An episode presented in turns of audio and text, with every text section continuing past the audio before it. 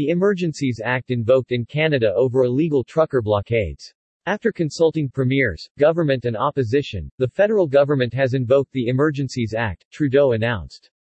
This is not a peaceful protest, Canada's Prime Minister Justin Trudeau said in today's speech, referring to so-called Freedom Convoy, trucker protests and blockades in Ottawa and several Canadian border crossings in the U S. The illegal blockades have been disrupting the lives of too many Canadians, Trudeau added.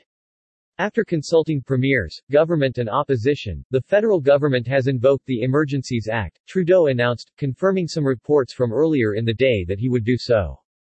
Trudeau has invoked the Emergencies Act for the first time in Canadian history today, citing the threat of Freedom Convoy to the well-being of the nation. The measures will be time-limited, geographically targeted, as well as reasonable and proportionate to the threats they are meant to address, the Prime Minister said. This is about keeping Canadians safe, protecting people's jobs, and restoring confidence in our institutions, he said. We are reinforcing the principles, values and institutions that keep all Canadians free. The Emergency Act does not involve calling in the military or suspending fundamental rights and freedoms. This is the first time a Canadian government has invoked the Emergencies Act, which was passed in nineteen eighty-eight to replace the War Measures Act of nineteen fourteen.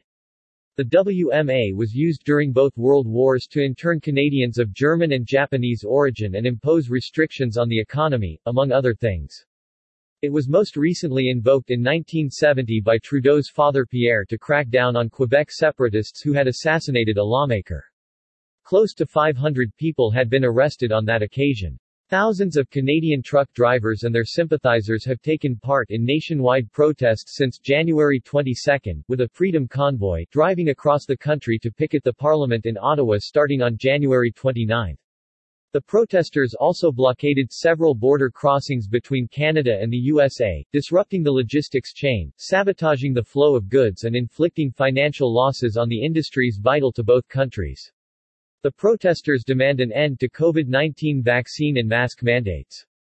Trudeau has denounced the truckers as a fringe minority with unacceptable views.